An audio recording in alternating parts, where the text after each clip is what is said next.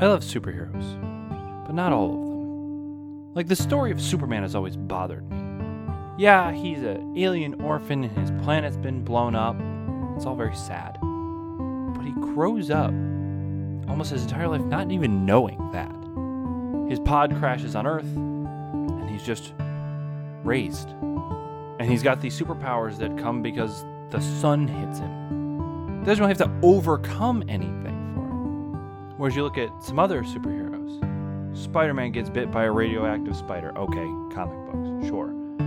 But the thing that makes him Spider Man happens after his Uncle Ben dies. In the Marvel Cinematic Universe, the thing that brings the Avengers together as a team is the death of Phil Coulson. See, the things that we can relate to in our lives is struggle, overcoming it, the good that comes out of learning from struggle. I want to take a look at these situations that we've all gone through, these catalysts to what has made our life what it is and what we can do to make them better, to make ourselves better. Welcome to the Single Parent Preacher. My name is Alex. Now, the catalysts in our lives are usually start as bad things, painful things that we go through. And if you're listening to this as a single parent, you don't have to mentally go too far. The whole reason this podcast exists is because we have these pain stories. We sort of have these built in things that have happened that have caused us to have to change our lives dramatically. And while it changes our budget and it changes our schedule, we still have to remember that we're people too. We have to change internally. Because if you're not changing, if you're not healing, if you're not developing, you're just becoming a robot. You're getting worn down and worn down and worn down. And you can only get worn down so much. And we need to be able to reconcile these things. And I want to talk about a couple of examples from Scripture. Now, if I say to you, tell me about Moses, what are some things you think of? Probably burning bush, plagues, let my people go, Ten Commandments, the big highlights. Have you ever thought about why Moses was in the place to encounter the burning bush? Because if you remember, Moses was saved as a baby. He's put in a basket and floated down the Nile River, and Pharaoh's daughter picked him up and adopted him, and he was raised in Pharaoh's house. And then, and then this happens. This is Exodus 2, starting at verse 11. One day, when Moses had grown up, he went out to his people and looked on their burdens, and he saw an Egyptian beating a Hebrew one of his people. He looked this way and that, and seeing no one, he struck down the Egyptian and hid him in the sand. When he went out the next day, behold, two Hebrews were struggling together. And he said to the man in the wrong, Why do you strike your companion? He answered, Who made you a prince and a judge over us? Do you mean to kill me as you killed the Egyptian? Then Moses was afraid and thought, Surely this thing is known. When Pharaoh heard of it, he sought to kill Moses. But Moses fled from Pharaoh and stayed in the land of Midian, and he sat down by a well. And the story goes on, and Exodus 3 is the story of the burning bush. Exodus 3:1 Now Moses was keeping the flock of his father-in-law Jethro the priest of Midian, and he led his flock to the west side of the wilderness and came to Horeb the mountain of God. And the angel of the Lord appeared to him in a flame of fire out of the midst of a bush. He looked and behold the bush was burning, yet it was not consumed. Moses was hiding. He did something wrong and knew it. Pharaoh was going to kill him and he ran. And in his running, he found the burning bush. And that's when everything changes for Moses.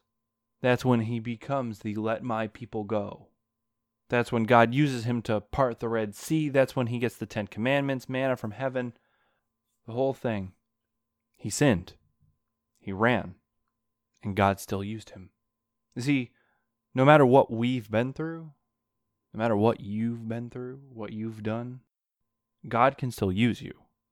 As far as I know, and I am not going to pretend to be a Bible scholar or have the whole thing memorized, as far as I know, The fact that Moses killed that Egyptian doesn't come up again. He's somebody different now. You're somebody different now. And God has somebody different for you to become if you let Him.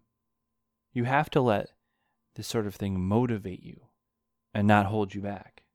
Even when Moses is arguing with God, if you continue if you continue in Exodus 3, Moses is like, "But I'm not really the guy. I don't speak super well." And that's his objection. It's not, "Oh Lord, how could you possibly speak to me? Don't you know what I did to the Egyptian?" It's not any of these other things. Moses is just like, "I'm not good at talking." Even God doesn't bring it up. It's just over.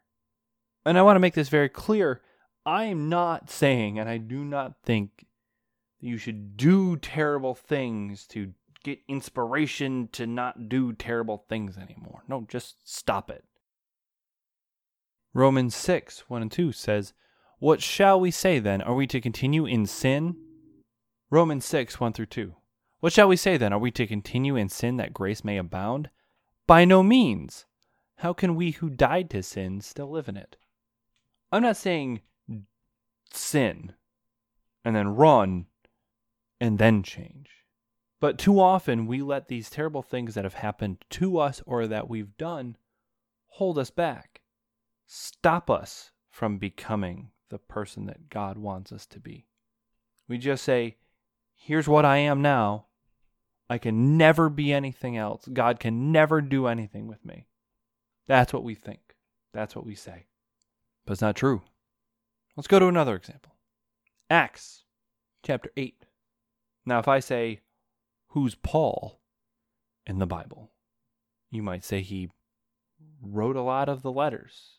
Most of the New Testament is letters from Paul. He was a great evangelist. He went to Rome. He did a whole bunch of things.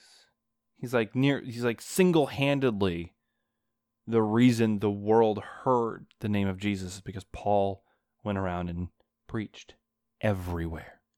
But before he was Paul, he was Saul. And in Acts chapter 7, Stephen is stoned to death. And says people laid cloaks at the feet of a young man named Saul.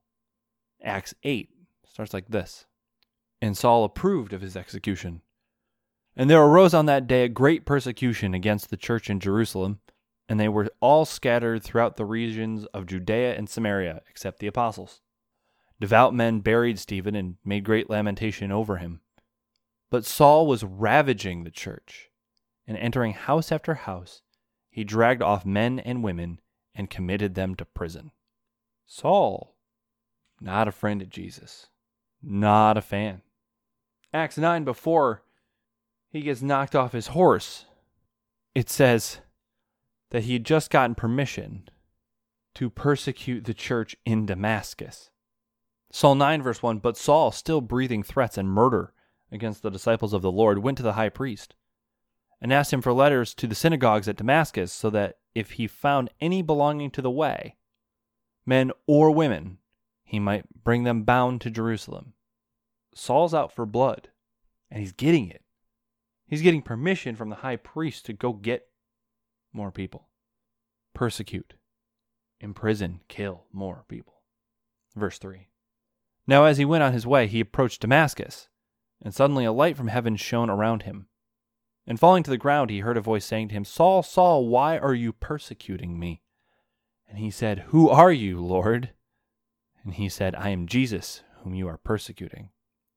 But rise and enter the city, and you will be told what to do. And you will be told what you are to do. It's 3 through 5. Saul, not a friend persecuting, murdering. And God stops him dead, gives him a new purpose. His life changes. It wasn't about who Saul was or what he was doing, it's about who God made Saul to be. He writes later that he was a Pharisee, that he persecuted the church. He lists all of these accolades that he has and then says, But I count it all nothing for the sake of knowing Christ Jesus my Lord. Count it all nothing. When you think about your story, what pops in your head? What's your roadblock? Is there unforgiveness and bitterness? Do you have fears and worries? Something might happen again? Are you stuck in a what if loop? What if only I had done this? What if only that happened? Are you unable to let go? Unable to accept that what happened happened? You can let your story hold you back. You can let it stop you from changing, being better. Or you can let it motivate you. You can say, I don't want to be this person ever again. And then say, God, how do I get better? What is the best thing that I can do right now?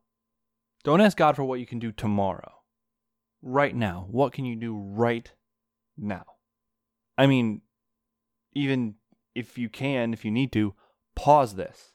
Pause me and ask that question. What do you want me to do now? Maybe the pain is too raw. Maybe it's too new. You're not ready to get over it yet. There's still something you can do now to start the process of healing. Maybe it's been a long time. Have you ever had those things happen? Like everything's fine, and something random happens, something really minor, but you lose control. Like it bothers you to a level that you do not understand. Are there issues you haven't resolved yet? Are there things in your life that you haven't dealt with yet from years ago? Or maybe you're just stuck. Maybe just nothing's changed in a while and you're frustrated or sad or bored. You're becoming that robot, the kind that doesn't know it has value. You're not a robot. You have value. Don't let these things hold you back. The past is the past. It's happened. It's over now. Now, the effects of what has happened can last a long, long time. I mean, if you're a single parent, you have kids to take care of. No matter what's happened, there they are. And we love them. And we want to do the best that we can for them. And the thing we forget is that the best we can do sometimes is to change ourselves, to heal ourselves. Because when we do that, then we can be better parents. We can be better people. We can be better Christians. And when you stop letting the past hold you back, that's when you can move forward. Let what happened push you towards God, towards positive change in your life. Don't let it be a burden, that stops you from moving at all. Let's pray. God, we thank you that you do not give up on us, that no matter what we've done or what's happened, you don't give up on us. You love us all the time. God, show us the places that we're being held back, that we're stopping ourselves from getting closer to you, and help us heal from those, to let them go, to do what we need to do to be moving forward, to be good examples for our kids of what it means to overcome difficulty heartbreak, abuse, whatever it is.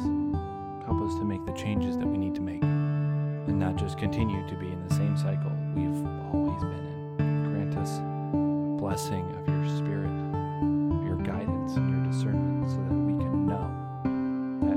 hard as it might seem, that you're with us and we can get through it and it can all work out in a great way for us and for your glory. In Jesus' name, amen. You can find me on Twitter at SPPreacherPod. You can email me at thesingleparentpreacher at gmail.com. Thank you, as always, for your time. I hope you use some of that time to start healing. Love to hear how that process is going. So send me a send me a message on Twitter, shoot me an email. Let me know how you're doing, how the process is going for you. And until next time, remember that God doesn't give up on you ever.